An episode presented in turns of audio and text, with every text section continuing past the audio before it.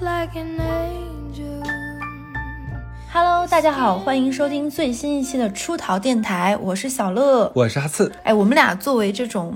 特别资深的吧，这种生活观察类的博主，我们其实聊过很多很多的话题。那今天我们来聊一些可能我们从来没有聊过的内容。对对，就是我们今天可能有点说起来有点凡尔赛，就是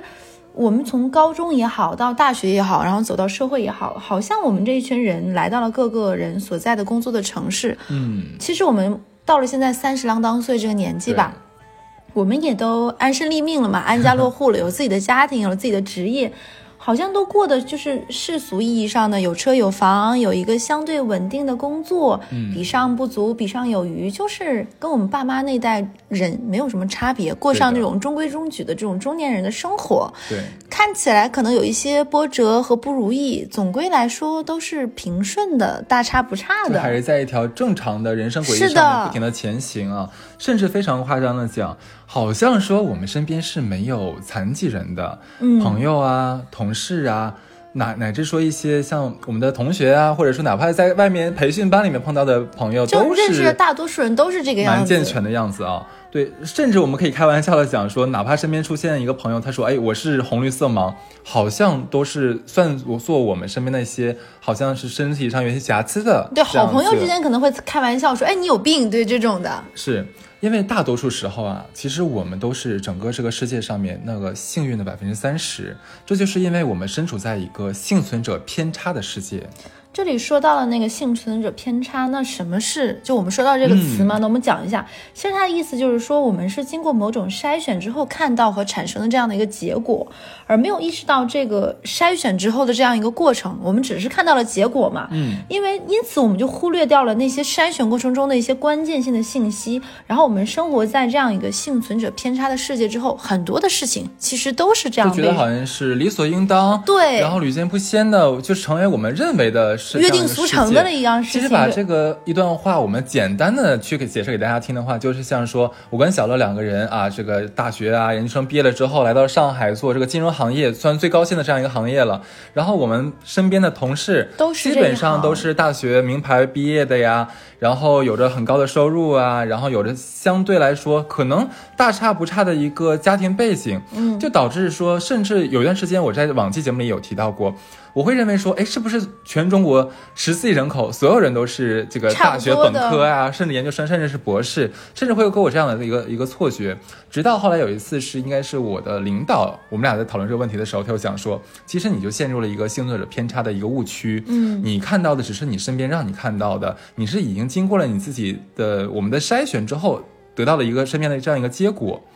它不是说是一定这个设计就是我们看到的这样子，还有很多我没有看到的，我们不能忽略掉它的存在。就像我们看现在有一些新闻，或者它会根据你感兴趣的话题和哎内容给你筛选过，你看到的就是那些你一直以来想看到的信息，所以你就生活在这样一个被筛选之后的信息，被筛选之后的生活，你看到的只是这一部分。对，但其实生活不是这个样子。就刚才哈斯有聊过，就是残疾人这样一个话题嘛。嗯甚至有的时候我们走在路上吧，就是我们很少看到这样一群人，他们可能呃身体上有一些残疾，他们不是那么的健康。那是因为我们看不到的原因是什么？有的时候可能我们会觉得，甚至有的时候我可能这句话说起来可能会被招骂，我们会觉得，哎，好像这些人没很少嘛，我们生活中看不到。其实不是的，有的时候想想看，可能就是因为这些生活的不便利，对的让他们选择去不出门，或者是少出门，因为出门他们会因为这种不便利让他们不方便，或者是会在这个过程中遭遭受到一些非议啊、白眼啊，或者是。这种声音，其实这种声音真的很刺耳。对，就我我举个例子吧，就是我并不想指名道姓，就是上海有很多那种网红餐厅嘛，嗯，那这种网红餐厅就免不了需要排队啊、等位啊这样一个漫长的过程。有的时候不夸张的说，上海的网红餐厅可能要等位三四个小时都会有。嗯有一次我在一个网红餐厅的门口，然后就有一群人，他们可能是都是在听力上和就是有一些困难的这样的一群朋友，他们在那里很兴奋说，哦，我们一会儿进去会吃到这种章鱼，它是活的，然后那个章鱼爪会动嘛，嗯然后它会有那种酱蟹什么，他们会很夸张。其实我看起来都会觉得很兴奋，因为我想去吃的也是这样的一个东西啊。我现在能想想象当时的画面，应该很灵动，他们在表对，就是那个。章鱼的爪会动啊，那个酱蟹是什么样子？就是上海有很多这样的网红餐厅，他们会很看很夸张、很兴奋，但是他们没有声音，然后在那里说，然后这样的动作可能会带来一些身体上的碰撞的一些声音嘛。然后隔壁的一些桌椅会在那看，然后我就听到有某某几个人在那聊说。哎，残疾人还挺有钱呀，就是他们也来吃这种哦东西，就是说这种话，然后或者说就挺烦的，就是这种人就不想跟这样的一群朋友在一起吃饭，就会有这样的一些声音。你想想嗯，大家这样的一个距离，我能感受到这种，哎，你说他们感觉不到吗？你不要以为他们可能听力听不到，或者是什么样的问题，他们说不出来，他们就感受不到。就你的眼光、你的这种声音和你的一些态度，其实他们是感觉得到的。因为他们我相信比我们更更敏锐，对他们有，他们有更敏锐，就像那个说的什么，上帝关了一扇门，他可能给你开扇窗，他会有更敏锐、敏锐的这种察觉的方式，感受到你这种因这样的为他们从小到大生活的环境，他就是在这样的一个被非议，甚至说我们说重点被歧视的这样一个环境里面，他们当然会从小养到成了这种敏感度。当对然，，后他就露出这样的声音。你像我在同样排队一群人，然后我感受这样，难道他们感受不到吗？对啊然后露出这样的声音，然后我觉得这样的种种种种那样的声音，就会让他们就说啊，那算了，那我不去吃，或者哎呀，那我不要去了，那我就叫外卖了。真的好可惜。对，就是因为这样这样很多很多很不友好、很纷杂这样的声音，让他们选择不出门、少出门，所以你在生活中可能看到这样的朋友们就会变少了。嗯，对的。其实，在生活中，如果说是在路上，我们看到一个盲人，可能啊，因为可能他牵了一个导盲犬，或者是用了一个这个导盲杖，我们甚至很多人都会侧目，都会扭头去嗯看一看他们。当然，有很大多数一性是没有恶意的，对吧？但是如果说是，呃，遇到一些像打着手语的人的话，我相信很多人可能还会哎窃窃私语一下，哎，你看他们在比划什么东西，可能还会再多聊两句，对不对？其实我们有一组数据可以看得到啊，我国各类的这个特殊群体吧的总数是在八千五百万左右、啊哎你。你知道？吗？你给我这个数据的时候，嗯因为这个数字其实哈四前面做了很多的功课，我看到的时候很震惊。他跟我说八千五百万的时候，你知道我有个什么概念吗？其实韩国的人口大概也就是亿左右这样一个人口。嗯，其实八千万五五百万这个数字真的一点都不小了。然后，然后哈斯那个数据里面，我看到其实其中其实视力有困难的朋友，他大概有一千两百多万人。很多。这个视视率真的不小，因为你想想，如果没有给他们提供一个便利这样的方式，他们其实有很多重重的困难。然后听力有残缺的朋友，大概有将近三千人，两千七百多万人。是的，很你知道吗？你给我看到这个数字的时候，我当时在上班，我当时哇塞。我真的，我真的有有惊到，就是我在想说他们的生活要怎么做，他们的工作要怎么做，是的就我真的很困难。就说难听点，说有的时候什么少数少数群体他们是吗？我觉得放在这样8000万绝对不是少数绝对不是一个少数群体。这个庞大的数字下，他们其实就是很鲜活的、很具体的、很需要去关注、很需要他们有能够开展自己健康生活的一个又一个的这样一个人。他们的就是生计啊、生活，其实已经很不容易了，不能像刚才我讲的那种嗯吃饭啊什么的这种被。这种声音嘲笑很刺耳，真的，你不要以为他们他们听不见，他们听得到、感受得到的。对的，其实不光光说他们只是在生活中可能会受到其他人的这样的一些嗯不公的这个待遇吧。其实我们再想一想啊，再想一个话题，就是说。他们这群人出生的那一天起，其实他们的人生似乎就被这个社会所框定住了。你想，他们只能去上读这个特殊的学校，嗯对吧？然后学习非常有限的知识和技能，然后很多职业，我应该很严重的说，就大多数职业跟他们似乎都一点关系都没有吧？对不对？我们现在就是就是说盲人，盲人，我们的盲人朋友，我们现在说到盲人，我们能想到能什么是什么职业？我相信大多数人应该第一反应就是哦，盲人按摩，嗯，应该就是个盲人按摩吧。好，那我再问你，你能说出第二个吗？我相信很多人可能就语塞了吧，对不对？其实啊，那我们再再延伸一下，我自己能想到的可能就是那种客服，我们打电话呀，什么东西的。做那些足不出户，然后不用跟别人打交道，然后这样的工作。是的，就刚才说的是对于我们的这个视障的朋友，那想对于这个听障的朋友呢，那他们可能是去做一些卖力气的、非常简单的、非常具体的这样的一个工作。其实怎么讲，就是就像刚刚小乐来讲，就是这些人他们能做的，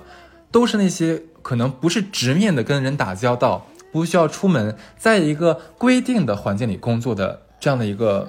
事因为因。为他们可能身体上的这部分特殊情况，然后很多人对他们而言已经不是像我们小的时候长大都会有一个梦想，说我要成为一个什么样上的人，对成为什么样的职业，然后有一个什么样的人人生规划。好像这些生来身体特殊的朋友，他们就被限定住了。哦，那你好像就安身立命，能够照顾好自己，衣食无忧就可以了。我们好像觉得说，哎，我们刚才讲的一些，给你一个特殊的，给你建一个特殊的学校呀，帮你提供一些特殊的一些技能，是对他们的帮助和保护。但是你有没有想过，在这个大千世界里面，他们只能活在一个画地为牢的生活中，这何尝不是一种歧视呢？嗯，对不对？我们再换一个场景来讲啊，你想。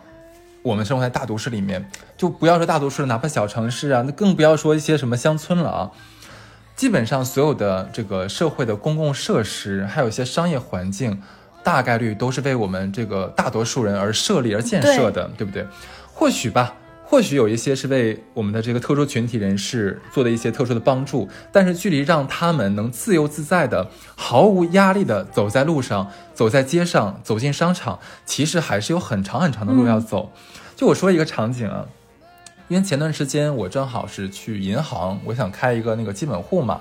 当时去了之后呢，先是要对接他们的这个专门的开户经理，开户经理先给我做了一大堆背调，然后又搞了一大堆就是文本的工作之后，又把我领到了这个叫什么柜台去。柜台的话又有一个柜台的那个柜员，然后再辅助我去做这工作。我那天从他们下午一点半上班，一直干到了将近他们下班，大概到了四点半左右。一下午什么都干不了，就干这件事。什么都干不了，我基本上就是坐在那里，然后不停的签字盖章，然后做人脸识别，然后跟他签一些声明，嗯基本上都是在做这样的工作。我相信，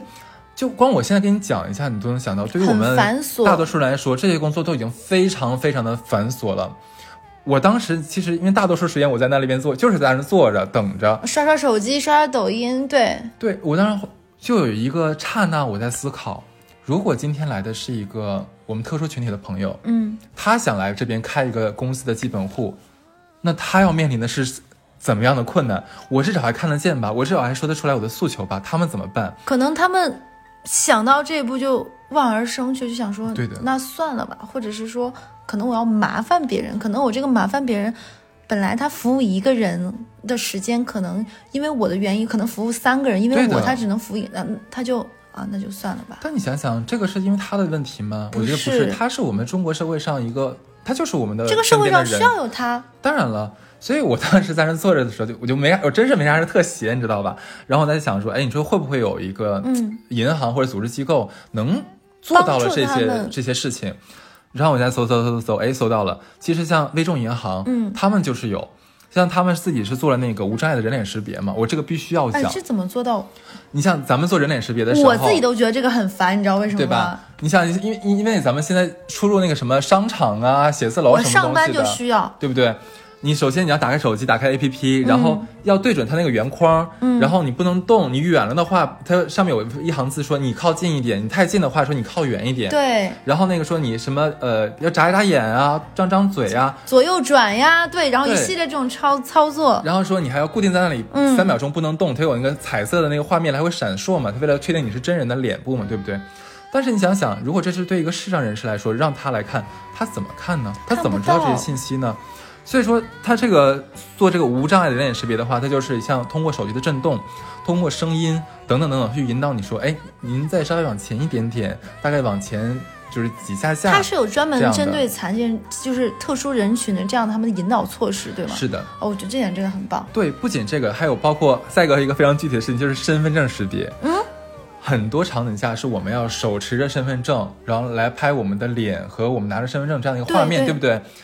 但是呢，它那个要求又非常的高。我之前因为我当时那个注册喜马拉雅的时候，就是要我来上传这个东西嘛。当时拍了第一遍之后，说我脸不清楚，因为对焦对到了我的身份证上面。我再拍了一遍，脸是对焦了，然后身份证又虚了。哦，就是每一次要要搞得很复杂。他们现在做的这种就是无障碍的身份证识别，就是很方便，就是只要你的人人的脸跟这个身份证在画框里面了，只要你进来了，甭管说远近清不清楚，他们的后台技术和算法都能帮你很好提取到里面的一些他们要的信哎，息。我觉得这才是一个互联网社会的应该有的一个便捷性。对，像刚才我说的这几样，它主要是针对这个我们的视障的朋友哈。那对于我们像一些那个听障的朋友，他们也是有的，因为他们有安排专门的手语客服。哦你有没有发现？我不知道你有没有这样的想法，就是很多时候的确我们可以看像文字版的这个这个像业务的介绍就可以了，但是有的时候我们不清楚啊，里面一些细节，我们还是要跟真人他们的工作人员去互动，我们想知道具体那些那些问题的点怎么去解决。嗯，那我相信大部分的这种客服是不设有这种手语客服的，但是像他们就配有这样的客服，能很很好的解决掉这一部分朋友他们的需求。是的，哎，刚才你说的这些，其实，嗯，都是一些他们生下来可能就会有一些各种身体情况的这样的特殊，先天的然后对，其实我觉得这是一部分，还有一些人，他们可能会因为后天上的一些种种种生活上的遭遇、不幸或者是变故，他们有一些一些状况。其实我觉得这也很残忍，因为他们本身生活在一个呃我们所谓的健康的这样一个状况嘛，然后一些一些变故，其实挺残忍的。对的。就你没有办法去你已经体验过了，作为一个健全人，在这个社会上，你可以哎呀玩啊，去蹦啊，去跳啊，嗯去享受你想能享受的一切。对。但是你忽然有有一天把你全部夺走了。是的，我觉得这真的非常残忍，而且能从这样的残忍里面走出来站站起来，是一件非常不容易、非常我觉得非常酷的事情。对的。然后我那个跟哈斯有聊过，就是我有关注一个抖音上一个非常让我觉得我非常想去看一看他的生活，嗯甚至会让我觉得我这种普通人在他的生活里会汲取力量的人，他叫廖智，智就是智慧的智。嗯他本人是一个我觉得用美好来形容他一点都不过的一个人，对。就是我最开始是在抖音和 B 站上都有看过他，先是一些别人转述他，包括我看到他一些自我的介绍，然后他是非常坦然的露出了自己的截肢的那个带着假肢的那个身体，没有就是说有的人的假肢是那种看起来还是正常的腿嘛，他没有，他露出的就是那波假肢的那部分，我觉得非常酷，非常的真实。然后那个画面其实不只是美和真诚，而且会让你觉得非常的动容对，你会觉得非常有力量，就是这是一个非常棒的一个女生。然后她是和我们一样嘛，刚才我讲过，她曾经也是一个非常健康、健全、正常，和我们一样正常、普通的一个人。她是一个漂亮的舞者。然后在零八年的汶川地震的时候，她因为汶川地震，然后埋在废墟之下三十几个小时。然后他当时有讲说，他的爸爸就在外面等着他被解救出来，也有那么长那么长的时间。嗯。有的时候我将心比心的想一想，把我换在那个，就我爸爸就在外面那么等着我三十几个小时，等他被就也很万幸，他被解放军救出来在废墟之后，然后也也是因为地震，然后他被就是截掉了他的双小腿，他两个小腿相当于都被截肢掉了。你想想，他是曾经是舞台上那么优秀的一个舞者，然后因为这样的一个变故，他失去了他的双小腿，其实是一个非常非常大的一个打击。对的，但但我觉得很厉害的一点就是这些并没有打击和摧毁他，也是因为他热爱舞蹈嘛，他有他热爱的事业，他和他和他的信仰。然后他在他之后截肢之后的一个月，他就开始去训练和重新练习，然后每天跪在他的床上，然后尝试着跪立的一些姿势，是吧？对对对，然后还有其他的一些舞蹈动作，那个过程中你都能想象出来，他要摔倒多少次，流多少汗，哭过多少次，受过多少次挣扎和委屈，是。然后，但很很厉害的是，他在两个月之后，他就重新登上了舞台，表演了一支鼓舞。嗯，我觉得就不能说是说厉害，我就有点，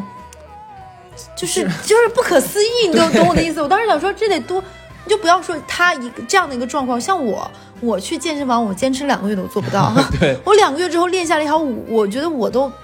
很难对他还能够做到。嗯，然后他能够让自己其实那样有点就是不那么方便，甚至于说可能有点残缺的身体和他的舞蹈能够合二为一，然后幻化出新的带有力量和生命感的舞蹈，这个很绚丽的，不可思议。嗯对对对。然后他在一三年的时候，雅安也又地地震了嘛，对。然后他带他他带着他的假肢，然后是第一批奔赴雅安现场的志愿者。然后他用他的这种力量去帮助他人，然后去鼓励其他人，我觉得是非常有力量的。然后他重新回到舞台之后，他参加了一档节目叫《舞出我人生》，嗯然后那之后呢，他也遇到了他的爱情，我其实有看他当时节目，他当时穿了一身红裙，然后非常美。他有一次有一段舞是坐在轮椅上面跟一个男的舞者两个人跳双人舞嘛，嗯，然后他那天是没有戴假肢，就是直接坐在那个轮椅上面翩翩起舞，脸上是那种幸福和怎么讲，会让让让我替他骄傲的这样的一个笑容，是的我当时太动容了，就是非常的就我觉得是伟大的，是然后生命的力量，对，然后他后面出了他的书，甚至于他创业到叫了一个什么呃幸福训练营这样一对对对对个名字，嗯然后他。其实我觉得他说了一个非常美的词，我当时记了很久。他说：“他说我的双腿在流浪。”对，我觉得这个词真的非常非常美很有。诗意哦，对，然后他他觉得人生永远有重建幸福、重重构幸福这样的一个可能。是，然后他当时分享，我记得他抖音还 B 站上，他分享了一句他很喜欢的一句话，我当时觉得哇，叫做“万物都有裂痕，那是光照进来的地方”。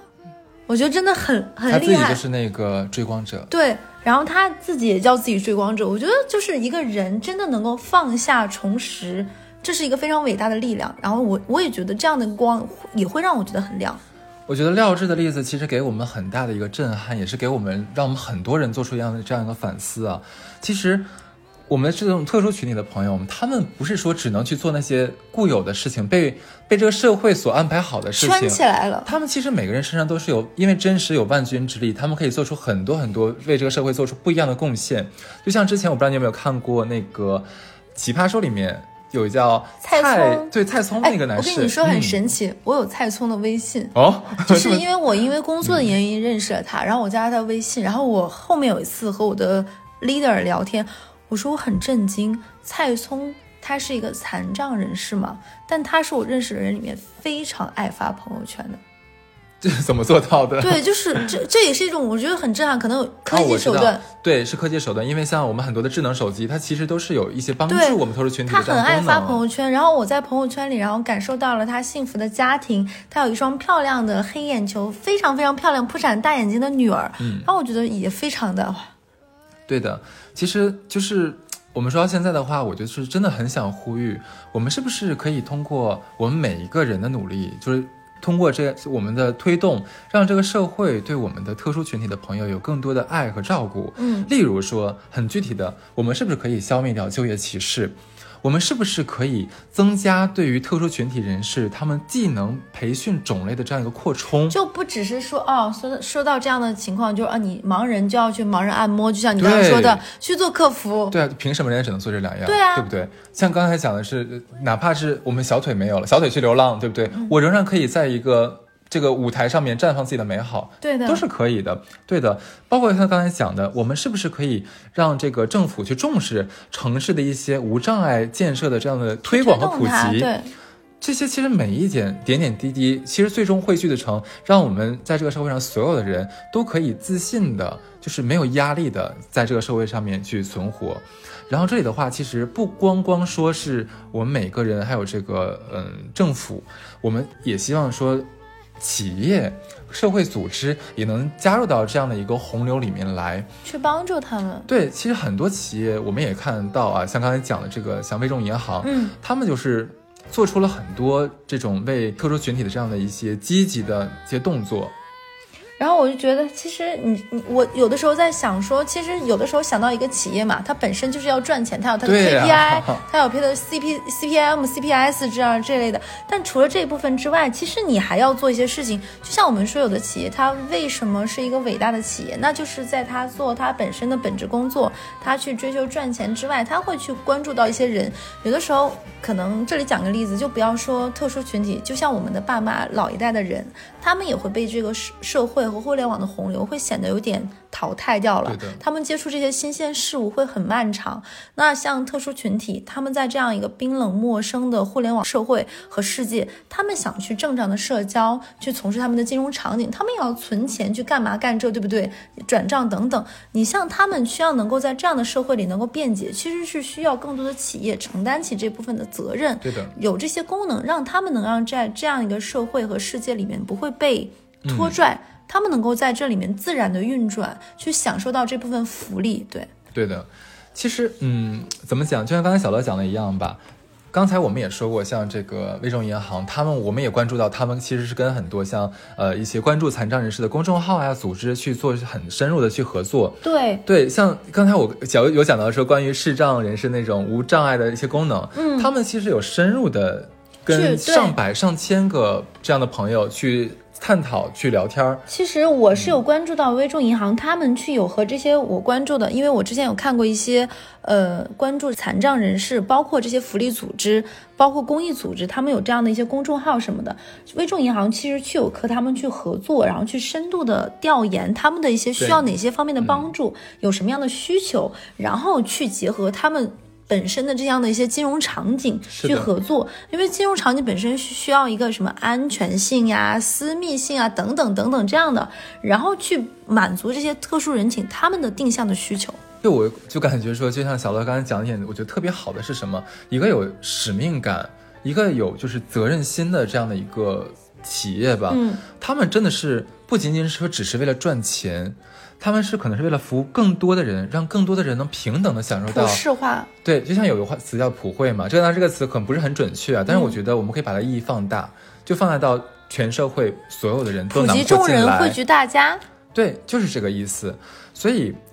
我就蛮想在这里通过我们的节目来呼吁一下，可能对于市政建设的普及，我们需要我们的政府去推动；可能对于让我们特殊群体的朋友在这个社会上能更好的生活，像购物、像体验新轮服务、像等等等等受教的权利，可能是需要我们的社会组织和公司、企业去尽贡献他们的这样一个企业的责任。是的，对？吧？那我相信，我们就到我们具体的每一个人，我们能做哪些事情？我们就不要在别人出现在社会场合里面发出啧和不满的声音，然后能够让他们有一个更相对包容和健康、舒适的环境，去满足他们的金融场景里他们要做什么，他们要怎么样的生活。对，大家都能够在这样一个多元包容的社会里，享受到自己彼此的服务，然后能够舒展的做自己快乐的生活就可以了。其实我们这一期讲了很多嘛，从前面的凡尔赛，包括讲我们生活中的例子，